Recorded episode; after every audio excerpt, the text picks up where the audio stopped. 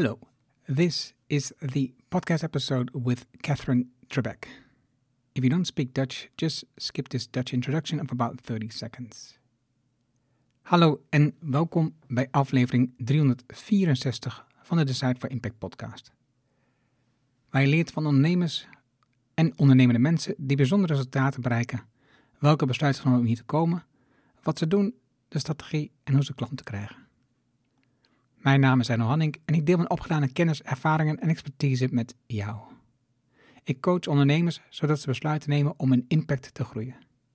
Vandaag het gesprek met Katherine Trebeck. Katherine is an advocate for economic change with roles including writer-in-residence at the University of Edinburgh and a strategic advisor for the Centre for Policy Development. She co-founded the Wellbeing Economy Alliance and We All Scotland, and instigated the Wellbeing Economy Government Partnership. She sits on advisory groups including for the Democracy Collaborative, the C40 Think Tank, and the Centre for Understanding Sustainable Prosperity. Her most recent book is The Economics of Arrival, with Jeremy Williams, that she published in 2019. Her major report, Being Bold: Budgeting for Children's Wellbeing, was launched in March 2021. It was a wonderful, great and interesting conversation I had with Katherine. I learned so much about well-being and how the reports that she did and the research that she did and the choices that she's made lately. Enjoy the insights of Katherine. Let's get started. Welkom bij Decide for Impact, de podcast waarin je leert van ondernemers en experts die een positieve, duurzame bijdrage leveren aan mens en omgeving. Met persoonlijke verhalen die je helpen om impactbesluiten te nemen voor jullie bedrijf. Dan nu, jouw business coach, Eino Hanink. Hi, welcome to a new podcast episode. This time I'm talking to Katherine Trebeck. Welcome, Katherine. Hi, great to be with you. Yes, it's so lovely that you said yes to talking to me in this podcast. I've been looking forward to this conversation for a time now. Your ideas, okay, let's give some introduction so the people understand what you do. You have written a book which is called The Economics of Arrival. Mm-hmm. And it is about the idea that we probably have arrived already at the point where we were looking for in the past. So we've got enough money, resources, food, housing, everything is there, but also there's a lot of stuff is going in the wrong directions if we continue in the way that we are doing now. So this is an interesting topic for me. I thought, so let's talk about the things that you did and the things that you're doing. So let's start with the most recent things that you've done, because you've started two organizations. Mm-hmm. Not on my own. Yeah, no, your co-founder. Sorry, yes. Yeah. That was a couple of years ago, but now just this year, just a couple of months ago, you quit that job and you are investigating for your next steps. So what have come out for the last couple of months, what you're looking forward for the future? Oh, beautiful question to start with. So I'd found the last couple of years co-founding a couple of organizations, but also really being very involved in pushing the conversation around economic system change and also trying to support a movement, which is amazing, creative, fun, passionate, but also can be a little bit cruel when there's slight differences of agreement as well and differences of opinion. But also starting up an organization, anyone listening to this who's been part of a startup will know how exhausting it is and how much you have to pay attention simultaneously to so many different things. And I was doing that for two organizations, and I just got to a point where I thought I've got to step back and have a break. And I saw little signs of burnout. And so my husband actually had just retired. So it was a good moment. And we spent a bit of time hanging out around Scotland and seeing friends. And then, yes, moved from Scotland, where I'd been living for the last 17 years, back to my hometown in Australia. And I'm now just in the space of actually, someone once said to me that they just left a huge job at a bank in London. And I said to her, so what are you doing now? And she said, I'm just in the waiting room figuring out which door to go in. But I didn't really like that metaphor of being like in a doctor's surgery. So I tell people it's kind of like I'm sitting at the bar before I decide which restaurant I'm going to have a meal in. So I'm kind of looking around and listening and meeting people, and I'm doing a whole lot of different projects at the moment. For example, one is I'm just starting a role as writer in residence at the University of Edinburgh at their Edinburgh Futures Institute, and so that's going to be really fun. Okay, hold on. What does that mean? Writing in what does that mean? Yeah, so it's kind of a new role, and obviously it's I'll have to go back and spend some time there. So Edinburgh Futures Institute is this beautiful sort of cross-disciplinary part of the university, and within that there's a Compassion Institute. And so I'm working with a colleague there, really just exploring what happens when you bring compassion and the economy together. What do they need to learn from each other? What might a more compassionate economy be? So we're going to be doing some writing. We'll be preparing a course, hopefully a master's course, hopefully working with students, and really trying to push this conversation a little bit and support the university as well as it maybe thinks about what does it mean to be a wellbeing economy university as well. So that will be a little bit of time. I'm doing a bit of work for a lovely think tank here in Australia called the Centre for Policy Development, and they are very good at translating these big ideas of wellbeing in the broader sense to what is it that governments practically need to do, and that's very, very timely. Because the Australian government at the moment is very, very interested in wellbeing. There's a treasurer here, so he'll be bringing in his first budget, because the government changed back in May. He'll be bringing in his budget in October, and he's been just saying that it will be a wellbeing budget, or at least the beginnings of that conversation. So everyone's quite excited, people thinking, do they know what to do? What advice do they need?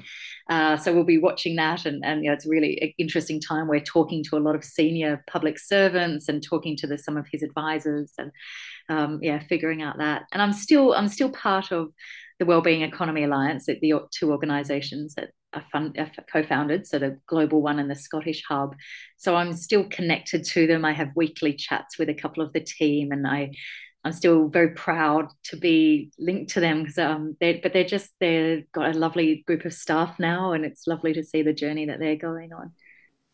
Okay, so that was a good introduction. Let's see if we can go back a little bit and see how you got to this point. If people don't know you, I think it's interesting to tell this, because I'm putting it in the show notes as well. I've found you looking at a documentary on Tegenlicht VPRO in the Netherlands about ongroeien, so degrowth. And I found you, and also found Elske Doets, the entrepreneur in the Netherlands, who's looking differently at travel now. And so that's how I first got to know you. That's how I looked up your book and looked at the things that you're doing. I'm putting that in the show notes so people can look at that documentary and see what you said in that part. You've studied economics. Yes, but many, many years ago. And I tell people that my economics degree is way down the back of my sofa. So, but still, economics is a study where you learn about the traditional economics, where GDP and all these traditional stuff is important, and we'll look at the growth, and we'll look at we don't look at poor people, because we look at the trickle-down effect, right? Everybody, we need to grow so that people get better. Well, where did you make the switch? Yeah. Oh, that's a lovely question. I mean, I remember I studied economics, and I also studied politics. So I think of myself now as a political economist, rather than either or. And I remember I had this brilliantly sort of elderly economics teacher with this very strong Australian accent, and every example he gave us was about hamburgers, the supply and demand of hamburgers and so on. But the two things, I'll come back to your question, but the two things I remember very strongly from that my undergraduate economics courses were, one, a viable firm is a firm that can pay its factors of production. So things like land and labor and costs of materials and so on. And I think it's almost like we've forgotten that when we're talking, at least in the UK, talking about minimum wages and living wages. The fact that the government, and I don't know if it's similar in the Netherlands, but the government in the UK spends a lot of money topping up people's wages because their employers are not paying them enough to live on. And I think, hang on, what would classical economics have to say about that? I mean, if you're thinking about what makes a viable firm in sort of economics 101, it would be a firm that didn't need taxes to then pay for benefits for workers because the firm's not paying enough. So that always strikes me as almost these sort of classical economic ideas are not being played out in practice. And then the other concept that I remember is this idea of diminishing marginal returns. You know, the more you have of something, like I had a bit of Vegemite at lunch, so I'm quite thirsty. So the first few sips of water will be fantastic, but eventually, you know, you're sated. And economics understands that. But yet with consumption and how we think about growing the economy, it's almost like that idea has disappeared. But actually, what's part of the essence of the economics of arrival is that actually you can have enough. The idea of development can have a destination and a different project of how do you make yourselves at home with the wealth and resources a society has. That needs to be the project of the 21st century. So we can come back to that later. And you were asking me that sort of beautiful question of where did my flip come from? And actually it was quite a moment that I remember very, very vividly, because you probably got the sense that I have a thing about Scotland. Scotland's really got to my heart.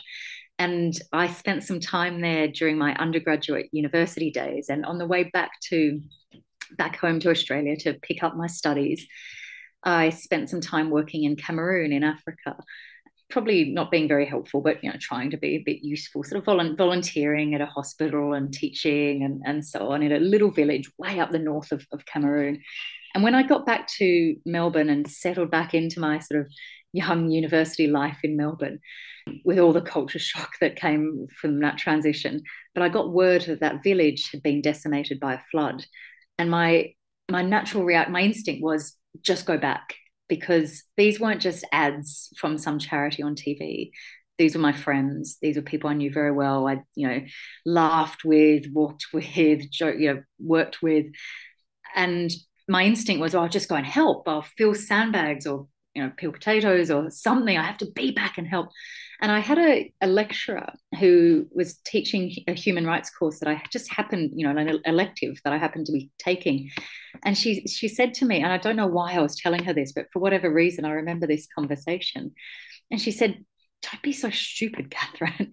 You will get in the way. You're this white young girl. You know, don't be so silly. You have got the opportunity to get this education from a university like one in Australia and work on why that village was so vulnerable to a flood."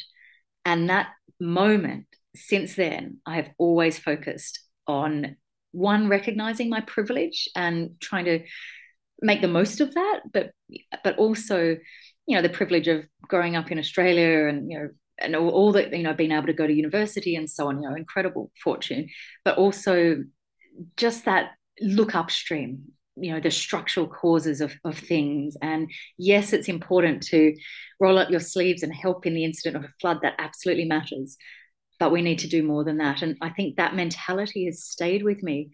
I need to write to her, don't I? I need to track down this lecturer and tell her that, you know, 25 years now down the line, I'm still doing that work. I'll do that tomorrow. Okay, good. No, I think that's a really beautiful idea. If you just write back to teachers who made such a huge difference in your life, and you're able to thank them now, right? So I would do that. I've just put a note to myself. I would do that tomorrow. And I love the point that she made, because I think that what you did when in your youth, when you went to Cameroon, is something that a lot of people in those years when they go to college or to university feel the same thing, right? They want to do something, they go abroad and try to help locally, and miss a lot of things, like the teacher mentioned, right? The privilege that we have. I just read a comment about somebody of the difference in wealth and poor people, and he was commenting on a different post saying, so yeah, But poor is different to different people, and we shouldn't look like that. And the other guy was just saying, you have no clue, right? You are completely missing the point, and you are just looking from your privileged world at different people and how they experience having no money or having no food or having no electricity, and you have everything. So it's very difficult to... It's an interesting reflection, isn't it? Because I wonder if the first person was saying, well, but some people choose to live very frugally, and maybe he was describing that as poverty. But I think in a way the response to that, I suspect may have been thinking almost about poverty is about having choices and having some power and autonomy over your circumstances. And that to me is sometimes at the crux of because I've never experienced poverty, but I've worked with a lot of folks. I mean, I'm not ever going to try to say I'm an expert, but that's to me seems to be through I worked at Oxfam for a long time and worked with low-income communities in Scotland and in India and Brazil and Mexico and South Africa, and one of the and also when I did my PhD here in Australia, I was working with Indigenous communities, and these are folks whose life expectancy is like 20 years below that the rest of the population. And when you start to see some patterns in these very, very diverse locations, you know that there's something systemic going on. And one of the patterns I noticed, and others will probably have different interpretations, was that issue of choice and power and ability because of agency to change circumstances if you wanted. And I guess that's maybe the contrast, not understanding where the first person was coming from, but guessing maybe where that first person was coming from. You can live very frugally out of choice, but you always have choice. I mean, for example, I mean, this is a really flippant example, so I'm a bit hesitant sharing it, but to give one example, I really try to shop at secondhand shops because to me that's a political choice. It's my effort to try to cut down on consumption and so on. And that's a choice for me. I'm not pushed to do that by financial circumstances. But I know a relative I have who does struggle a bit financially is very, very hesitant to shop at secondhand shops because she feels there's a shame associated with that, because for her she doesn't. It's something her financial circumstances force her into. And I think that maybe is a tiny little example of almost the sort of the power I have to make that choice. So it's not a problem for me, and actually I'm something I'm quite proud of and try to do more of. But how if you don't have choice and agency, that's where it really starts to hurt. And the question of shame that comes in, that we know is one of the most profound human emotions that people can feel, and the choices it can compel, decisions it can compel people to take. I hope that's not going on too much of a tangent. No. I think this is exactly describing what I'm feeling. I think I don't even see it. So you've been working for Oxfam, for example, you just mentioned. Can you tell a bit about the report that you've written for the children in? Yes. So it's a report that I was asked to do by a whole lot of different organisations that sort of come together as the children's sector. I guess they're all sorts of different agencies who, in one way or another, work to support children in Scotland, and so they asked me to look at the budget in the Scottish government, how the finance minister creates her budget and its impact on the well-being of children. And it's interesting because I don't come from the children's sector. That's not the area of work. I get excited about macroeconomic change. And so I was like, you've asked me to do this. That's interesting. But one, I got to look around the world at what different governments were doing in terms of trying to just make the budget process more aligned with the sort of decisions and then outcomes that people need. And there's lots of really interesting examples. No government seems to have absolutely nailed it, but there's lots of different pieces that you can see. So, for example, Mexico, it tags spending when it's associated with a poverty reduction program. So it can essentially see how much it's in trying to invest in addressing, or at least attending to poverty. Ireland has really interesting work where they look at gender budgeting, and they understand, or they try to understand, how their spending and welfare systems and taxes impact women compared to how they impact men. And some of the policy changes that that analysis led them to do was things like investment more in women getting into sport, supporting women's research grants in the sort of higher education research field, that sort of thing. It's just, you know, those sorts of decisions are what this analysis can yield. And so I was looking at this through the lens of well-being, which I don't think about so much as sort of how happy are you. I think of well-being as quality of life in all its dimensions, now and into the future. So, you know, the environment today and the environment in the future being central to that. And so really thinking then, well, what sort of scenario, what sort of circumstances, context do we need for children to have good well-being? And to me, it's obviously not just about the children. It's how are their families faring? And then that is a factor of what sort of jobs can their parents and carers get? Are they impacted by racism or, you know, gender injustice? Are there good transport links? You know, are their streets safe? What's the sort of housing that they're able to live in? All those sort of wider contextual factors. So to me, it wasn't about focusing on the children.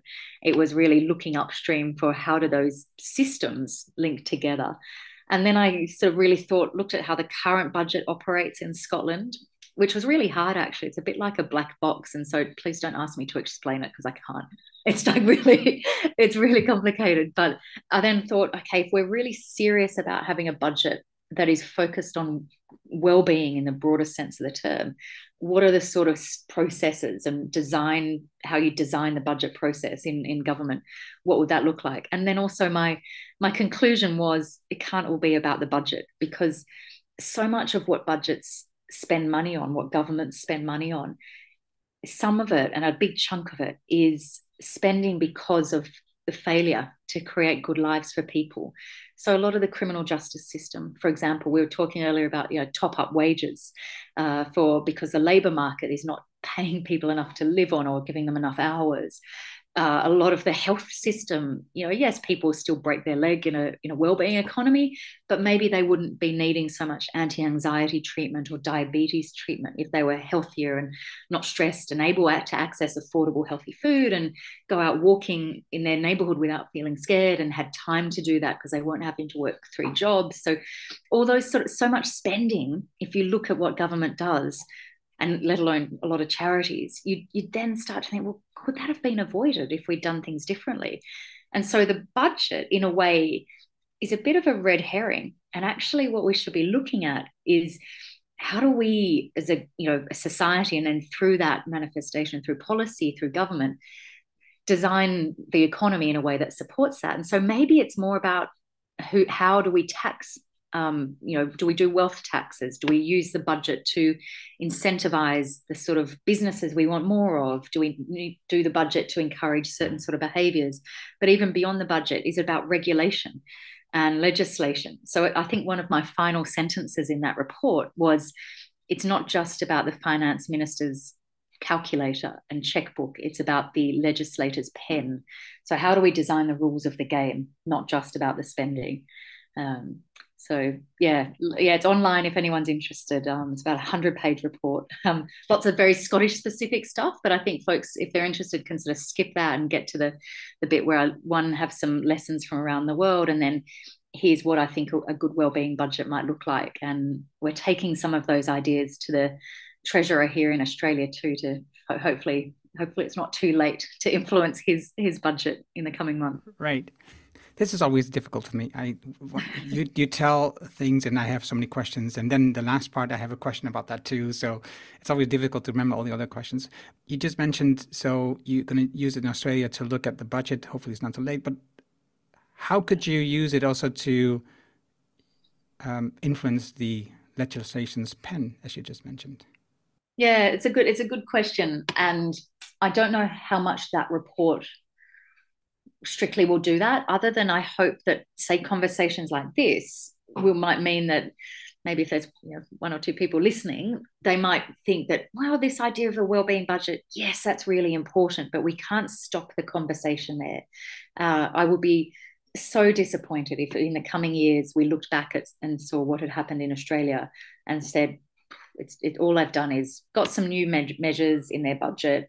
They're still calling it a wellbeing budget, but they haven't really tried to transform the economy. They haven't tried to make the economy one that delivers for people from the beginning. They're still just spending on failure. And New Zealand, people probably know, it's quite famously has got a wellbeing budget from the last few years.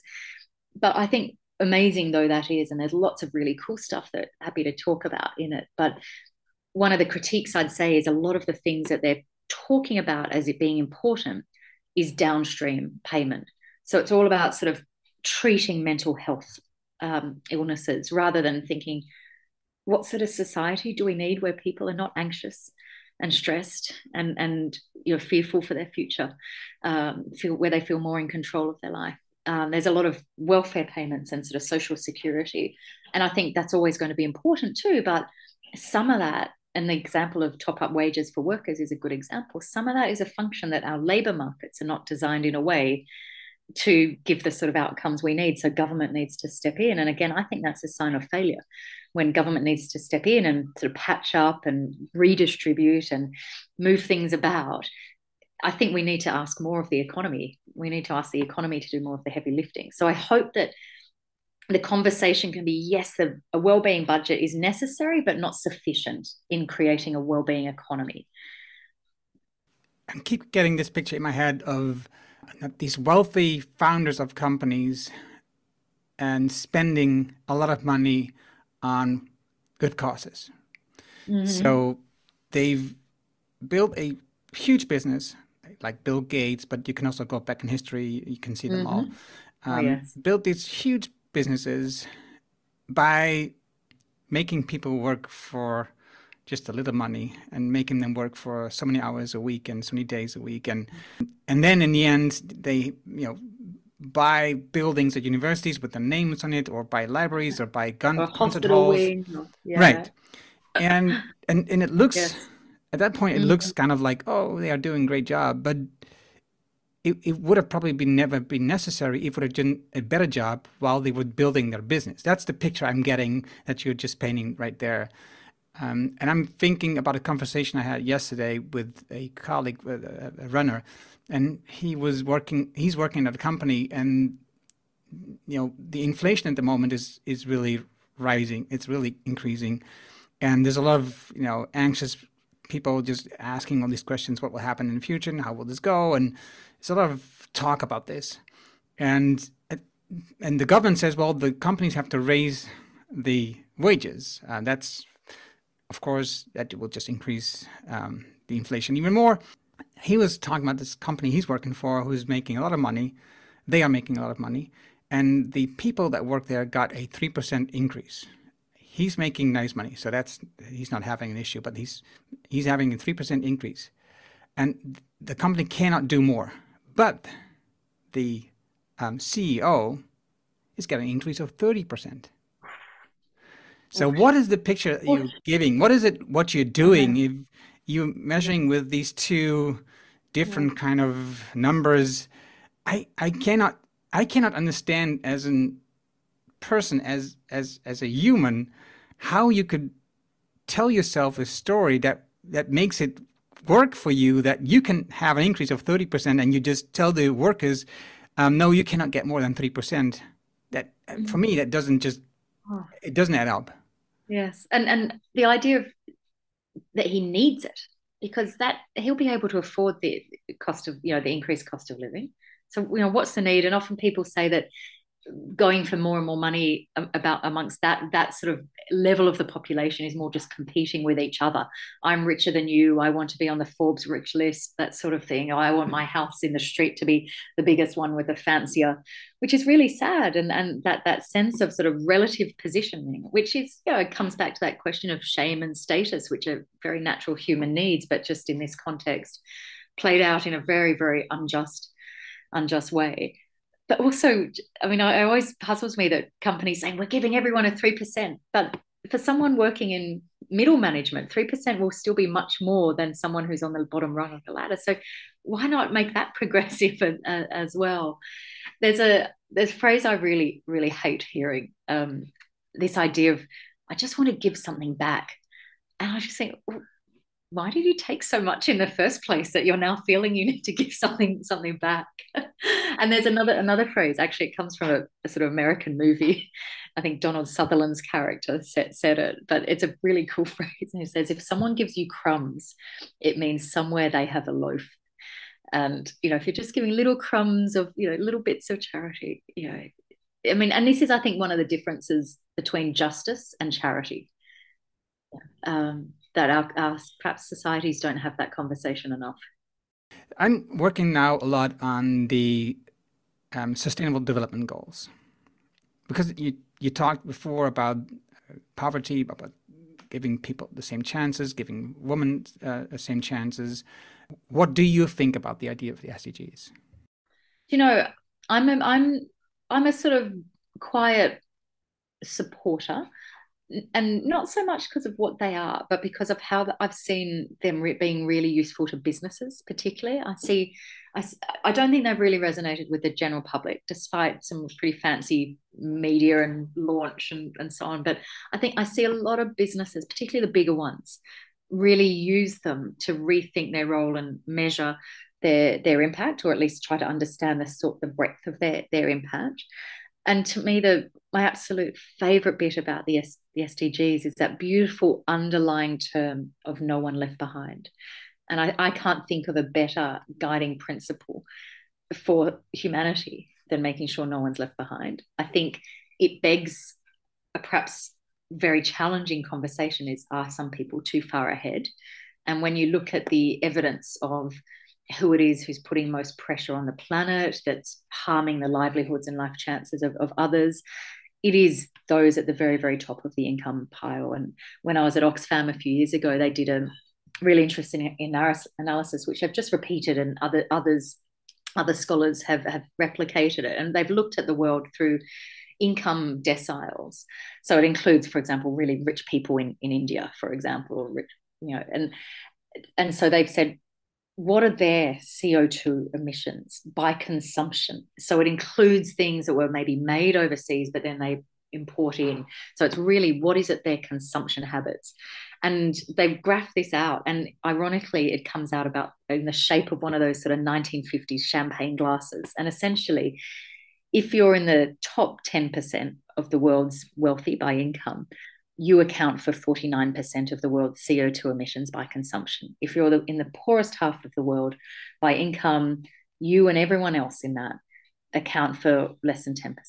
And so it's extraordinary imbalance in terms of who it is who's putting most pressure on the planet. And it's due to things like transport, bigger housing, diet, and also the industries associated with that work.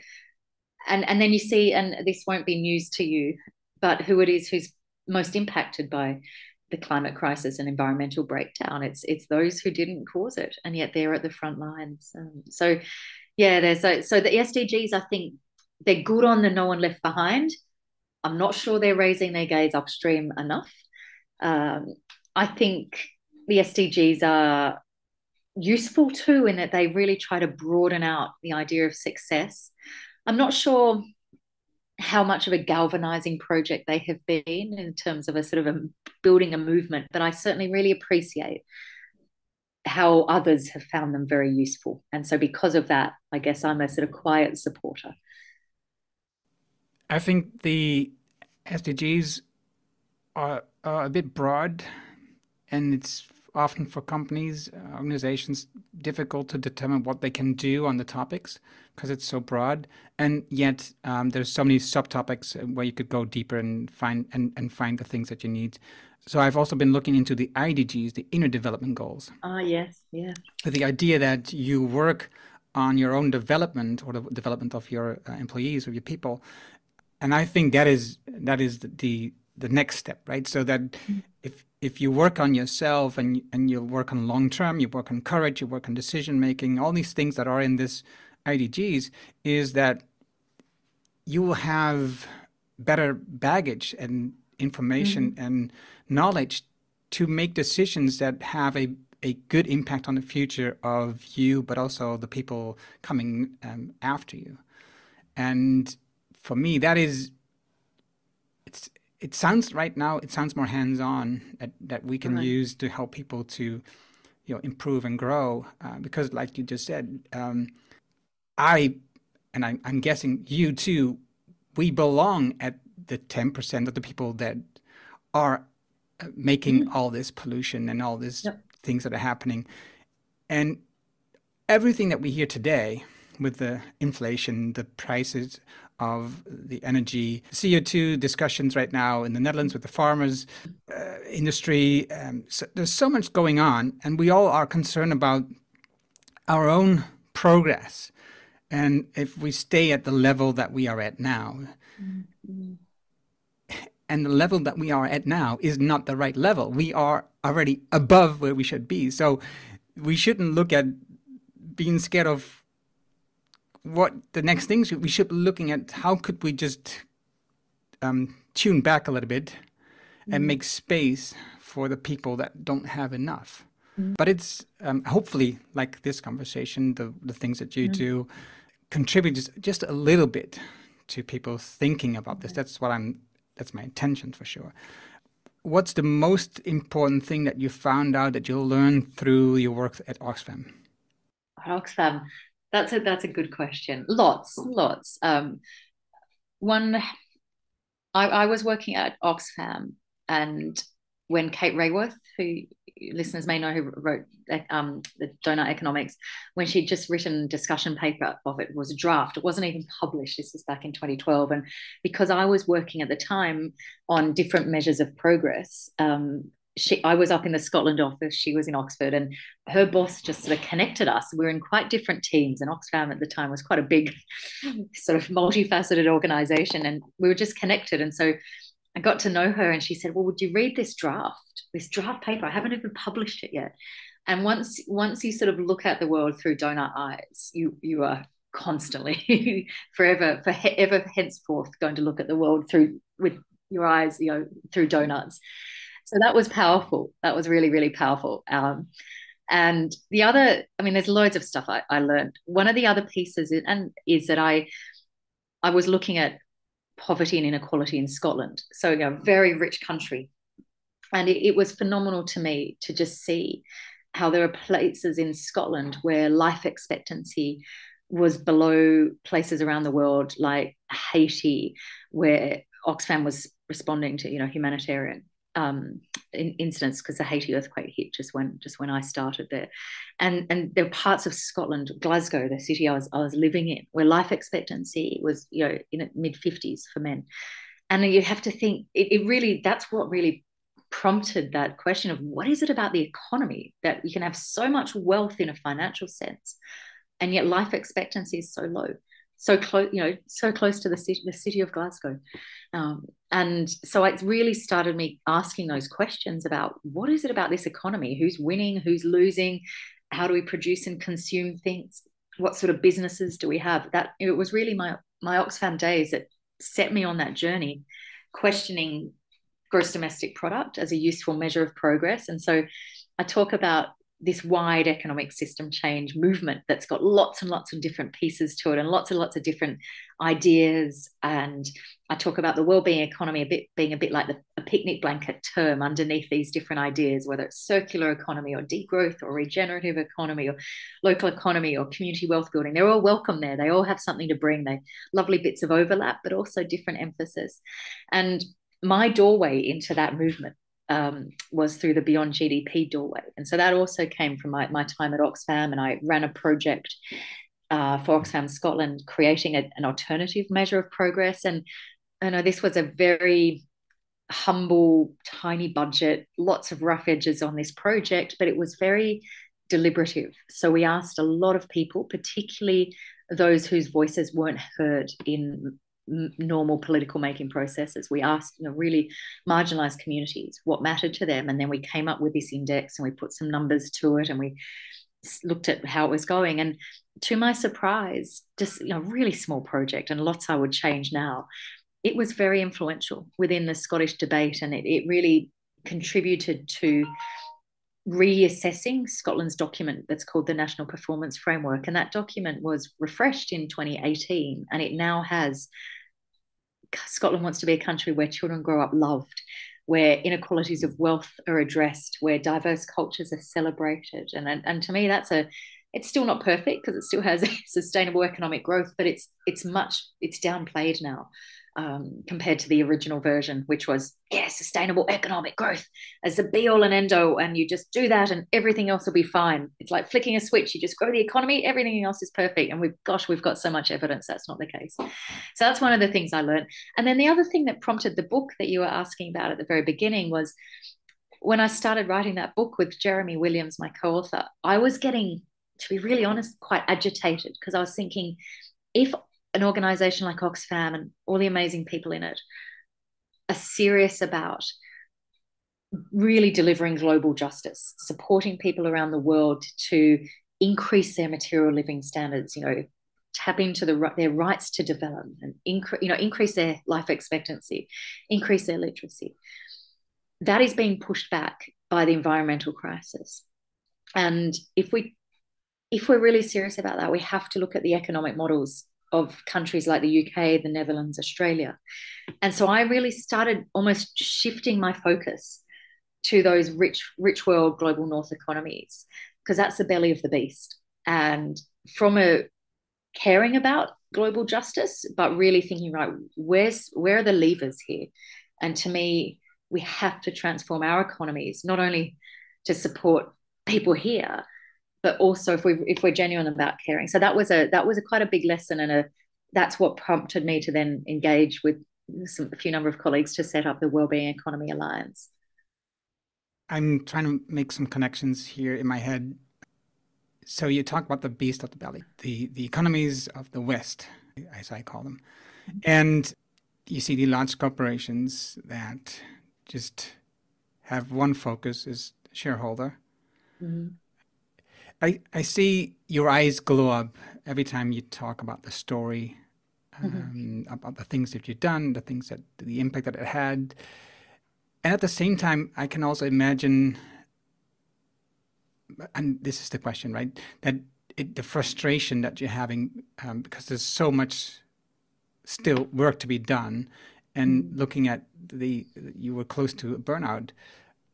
Is it a part of it is, of course, you were very busy with the startup, but also the whole idea of not having enough time, enough energy, enough space to change this in your life? Because the power that mostly these companies have in government, in organizations, in communities, everywhere. They have the lawyers, they influence laws, they influence legislations, they influence government, because they have so much power, because they have so much money, and they have so huge companies.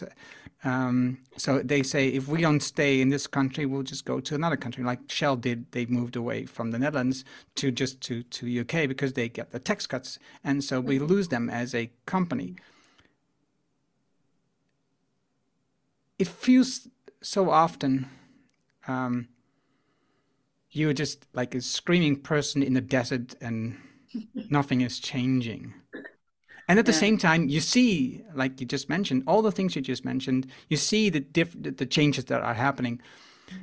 How do you deal with this? How do you work this? I don't always deal with it very well. And I know a lot of people are despairing and thinking, will change happen quickly enough? When COVID hit, I really felt the world cannot miss this chance to reset and create a different course. And because we had the global financial crisis in 2008, and one would have thought, because the economy failed on its own terms, that would have been the call, and it wasn't. And I thought when those huge bushfires hit Australia in 2019-20 that would really wake up the politicians, because it wasn't people in remote countries around the world. To me, that should have been enough to act on climate change, but apparently it wasn't. In the case of those fires, it was people with their second homes on the coast, and they were burnt down. People in Sydney couldn't have their New Year's Eve fireworks on their fancy balconies of their apartments because of the smoke. And I thought, okay, this is really hitting the powerful now. that's got to be enough. And then I thought I was wrong, because a few months later there was an election and your government was re-elected, and the line was, we won't have economy busting environmental policies, we'll just protect the economy, at least we'll save the economy. But actually it just was a bit of a delayed reaction. And the election in May in Australia was a huge mandate for climate action. A huge number of independent, so non-party political women were elected, and on their top of their agenda was better action on climate. So I was wrong there. In terms of when COVID hit, I went through, and I haven't told this to anyone, I don't think, before, I went through this sort of week of thinking, we have to make the most of this. I have to do everything. And then I sort of switched out of that thought, don't be so stupid. It's not about you on your own. And if it succeeds or fails, it won't be about you. So I gave myself a little pep talk, I guess, of like, come on, this cannot be about individuals. It has to be about the movement. And I think, yeah, the movement, clearly we haven't done enough yet. We haven't convinced enough people. We haven't also reassured enough people that change is possible and worthwhile, because I think people are still very scared of change. So they're holding on to what they know. So I think there's loads more to do. And I think there needs to be a good hard look at tactics so far, ways of communicating that aren't working, ways of organising, ways of doing a movement too. And I think I said at the beginning, this movement can be really mean to each other. Like, we shouldn't do that. Yeah, we should just get on and link arms and embrace the plurality of ideas and tactics and solutions, not this, well, I'm perfect and all you are wrong, because I think that's such a profound own goal. So that was the other thing. And then you were talking about sort of corporate power, and this is something this is one of the next horizon questions that you've articulated there, is there, because there are some really awesome people working in big companies, like people who've got really amazing values and great citizens, and they probably go out and volunteer in soup kitchens and coach a tiny little football team, and they probably go to community gardens and they probably look after their neighbours, and then they go into work for an enterprise. And not all enterprises have this, but if they are for profit, and that's this sort of this overriding driver, if everything else has to be set up in the interest of profit, there will be only so much leeway. So they might be able to say, well, let's support that local school, because they can say, well, that's good for team building, so ultimately it's good for profit. Or let's make a donation to this charity, well, that's good for our reputation. So it's still through that lens of what's good for that profit. And so I think that's a real constraint on how far that agenda can go. And there's beautiful work being done by this amazing woman called Jennifer Hinton, and she's just published her PhD, and it's all about that profit imperative. And this isn't, to me at least, I'm not so much about Jen, for me this isn't about not being commercially successful, not being viable, but it's about saying what for. So what are we in business for? Is it to create amazing products that make people's lives better, or create services that people want to enjoy, or experiences? Is it to employ people as owners of the company, and where they get to decide and they get the benefits of that company? A worker cooperatives being a great example. Or is it just to make as much profit as possible? And that comes, every dollar you pay your suppliers more comes at the cost of profit. So why should you pay your suppliers more? Every hour you let your staff have off is something time they're not producing, so why would you let them have work-life balance? Every time you protect the environment costs money, so you're not going to do it until there's regulation or maybe a civil society campaign pushing against you, but then that comes down to profit, doesn't it? So you're not doing it for the right reason. So I think these are some of the, and I don't have the answer here, but I think you've really put your finger on, to me these are the sort of questions I'm wrestling with. How do we grapple with the design and power of those companies? And there are amazing people within the investment movement who are trying to grapple with those questions too. And there's this sort of ESG agenda, and there's a lot of critiques about that. But there's a lot of folks also who are asking pretty hard questions around what sort of returns do we need, and maybe It's not financial returns. Maybe we've got to stop thinking in quarters in terms of how we measure company success. They're the sort of questions that need to be being asked more broadly, not in these little niches of really edgy people within the ESG movement. You probably know some of them. Yeah, no, but I completely agree. I think that the whole idea, I was just talking to a couple of people in the podcast, and we talked about it shouldn't be about maximizing profit. It should be about maximizing impact, right? So how can we have as a company or organization as much impact as possible? So so everything that we earn, that we do, should come as a way to make more impact, not as a way to make more money or to make more profit. And that is a foundational question, right? So like we just mentioned, Jennifer Hinton saying, what is it for? So what are you doing it for? And we know by now, after so many years of this capitalism system, we know by now that just having more money is not the answer to that question. That's not the right answer to the question. Yeah. We may think it is, but it is not. It doesn't make you happier. You need to have enough. If you don't have enough money, but after that. Yes. So well-being is the most important thing that you want to accomplish, because well-being is having enough so that you don't have to worry about the basics, right? So, and you tip that point, and I think I was just about to ask this question. You mentioned the book by Kate Raworth. Mm-hmm. You wrote a book about the similar topic. We have, at the moment, so many books at the similar topic. We have your organization, but there's also all the other organizations.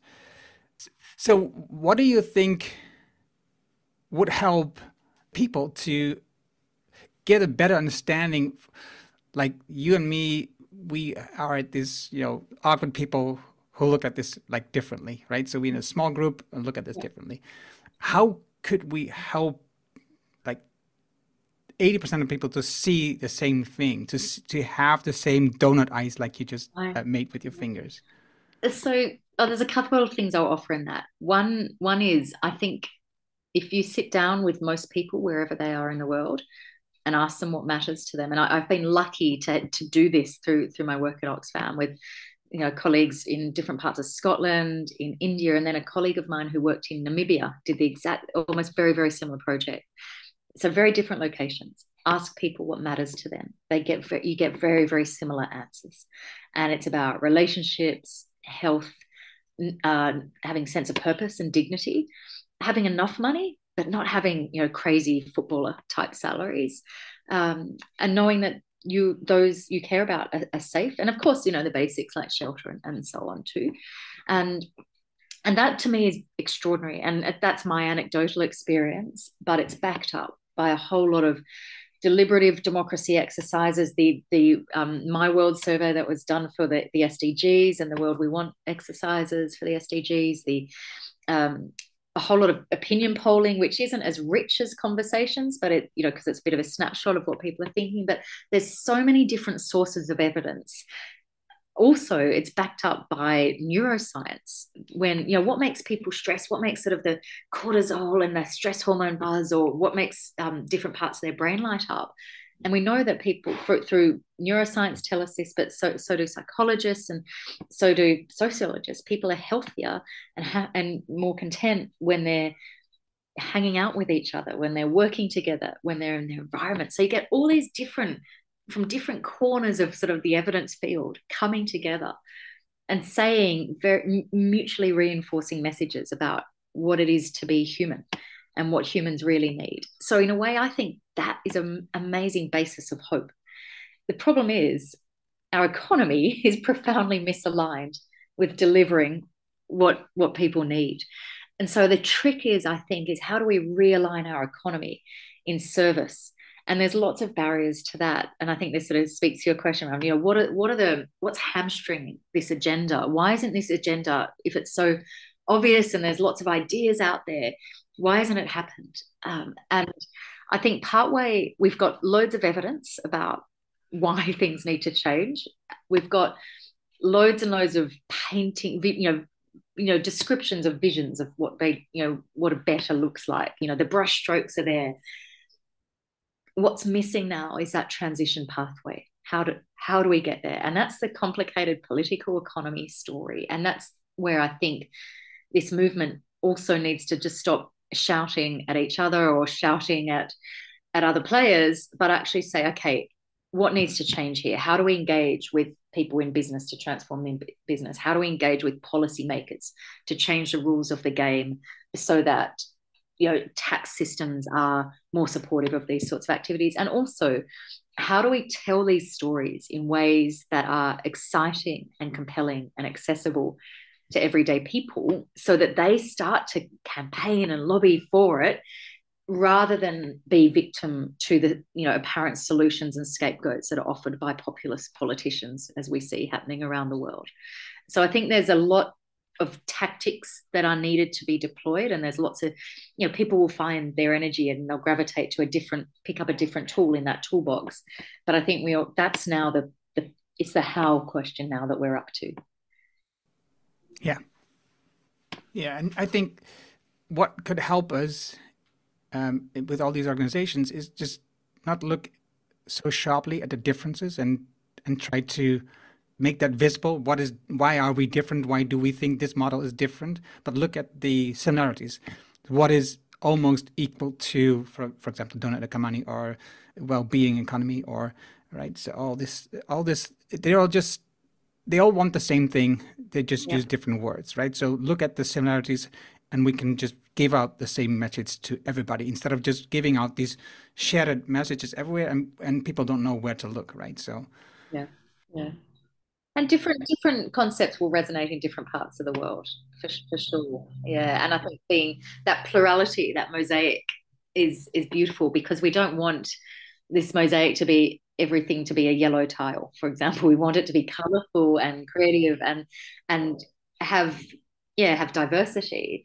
But I think to me it really saddens me in this movement that there's a bit of, I guess, puristic attitude, if I can, you know, people saying it's their way or no way, and in a way I think that's helpful because it keeps pushing the agenda high. But I also think we don't have time for purism. We need to actually get on and make change, and it will be messy, and it might feel two steps forward, one step back, and there might be some compromises. But if we're focused on the change that's coming, we will, you know, then we'll be moving in the right direction. Whether that's in fast enough, I don't know, but I can't think of it another way. Yeah, I think nobody knows at the moment, so we'll just have to wait and see how it goes. If everything comes to the worst, in a couple of generations, humans aren't there anymore, but the world will just restart and will just regrow again. So that's always the good picture that we can have, that we have a great world without humans, and it just grows again. So yeah, but I like humans. Humans can be. Yeah, I'm kidding. I'm kidding. I want the humans to be there, but just in a different way. Yeah.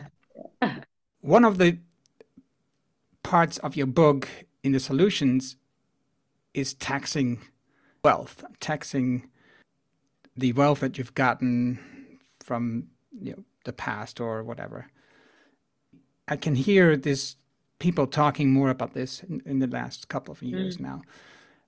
How do you think that we get the politicians, people to do this, to change the way that we think about taxing, because of the power of the rich? Because, you know, if we tax the wealth, it will hurt, between the quotes, the rich, and they have all the power to just block that same changes. How can we do this? It's almost as if you can tell about how good for the rest of the world a policy will be by how much the rich scream at it. I think it's a really interesting story in the UK over the last few months that the agenda for a wealth tax, or an excess profit tax on some of the energy companies, has really risen up the political narrative or the political debate. And I think that's due to a lot of organisations putting out the evidence, dismissing the myths about it, and, you know, saying, no, this is what it's about, and here's why it won't hurt, you know, pensioners who have invested in those companies. So I think it's a really good lesson. They've just changed Prime Minister in the last few days, and she may completely knock out the wealth tax idea. But up to then, I think there is a good story. There's a really good tax in Scotland, actually, I think it's called Land and Buildings Transaction Tax or something along those lines. And it's a really good progressive tax because it essentially says if you can afford to buy a fairly fancy house, you know, big house that's worth a lot of money, you have to pay a fairly big chunk of tax. But if you're just paying a more average or sort of simpler house, you won't even qualify to pay that tax. And I think that's a sort of, that clearly, you know, has been brought in by government who would be worried about keeping some of those sort of wealthier folks on side. And I think if you're talking about what sort of country do we want to be, if you've got things like the National Performance Framework in Scotland that says we want a country where children grow up loved, where it's about kindness, where, you know, the gaps between the rich and poor and particularly inequalities of wealth are reduced, then you've got your sort of vision. You can say, okay, these are the sort of things we need to put underneath it to make it happen. So there are little examples. Another example I often hold on to is here in Australia. And you can imagine how Australians are famous for how obsessed with sport Australians are. And in the past, cigarette companies sponsored all the cricket, all the... So now cigarette sponsorship's completely banned. You can't, if I wanted to, I don't smoke, but if I tried to go in and buy cigarettes, they'd be hidden behind the counter. Australia was one of the first companies to have those really ugly photos, these scary photos of what happens physically when you smoke too much and get lung cancer or throat cancer. That to me is an example of scientific evidence for the greater good actually being able to get over those powerful vested interests who donated to political parties as well. And yeah, it's one example, but it does show that you can stare down those powerful folk when you bring together the evidence base and you show the difference it'll make. And I mean, that wouldn't have been in the short-term interest of politicians to annoy the tobacco companies, and yet they did it. So to me, that's a bit of a story of hope. So the next thing to tackle will be the oil companies then. Oh, yes. Yeah, that's probably a bigger, more complicated one. Yeah, definitely. I think that what I've learned today from you is that I've seen that in the post also on Twitter that you wrote is the small parts that you use to show what the good direction is, what are good examples that we could use to show, okay, this is the direction. And you build it on the evidence that you've gathered in your past, that the research you've done in the past, and all the things that you've been using. You use a lot of evidence-based knowledge to show, okay, so this is working here, and I have this report here. Look at this, and so that's amazing. I think it makes it visible for people that it can be done, and so I love the work that you do. And I think that people, if you want to learn more about well-being and how you see the economy and what you've, in the last chapter, you've suggested a couple of solutions of how we can get there, they should read your book, The Economy of Well-Being. The links are in the episode, the show notes that are here, where you can find the book. And I thank you very much, Katherine, for having this conversation with me all the way from Australia in the springtime. I hope that we can, you know, help each other, support each other to, no, I don't hope, I'm sure we will. Wonderful. Yeah, to help change this part of the way that we think about the economy and GDP and all this money and the profits, because that, I think that's it's not the only way, but it's an important part of the way that we need to go. Thank you. Yeah, it's been such an enjoyable conversation. I'm really thank you for your thoughtful questions and for all the work you do and the conversations that you're curating. And I'm really excited to find ways to work together. Thank you so much. Thank you. Dat was het mooie gesprek met Katherine. Je vindt de namen en links die we noemden in het artikel dat bij deze uitzending hoort. Ga daarvoor naar decideforimpact.com/show364. Wil je automatisch de volgende aflevering van deze podcast op jouw telefoon ontvangen? Dat kan heel eenvoudig. Heb je een iPhone? Dan zit daar standaard de Apple Podcast app op. Open deze app, zoek op de Decide for Impact podcast en klik op abonneer. Heb je een Android telefoon? Installeer dan eerst bijvoorbeeld de Player FM app. Open die app, zoek de Decide for Impact podcast op en klik op abonneer. Dankjewel hiervoor. Heb je vragen, opmerkingen, reactie op deze aflevering met Katherine of op de podcast in het algemeen? Stuur dan een e-mail naar podcast@decideforimpact.com. Ik hoor supergraag van jou. Wil je meer impact, meer resultaat, meer effect van je werk en meer effect voor de mensen met wie je werkt? Download dan het whitepaper Impact en Winst met de lange termijn besluiten op decideforimpact.com. Dit is mijn nieuwste whitepaper en daarom download je het nu helemaal gratis. Je hebt zelfs geen e-mailadres nodig.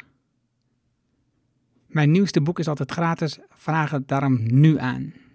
Je vraagt jouw whitepaper aan op decideforimpact.com.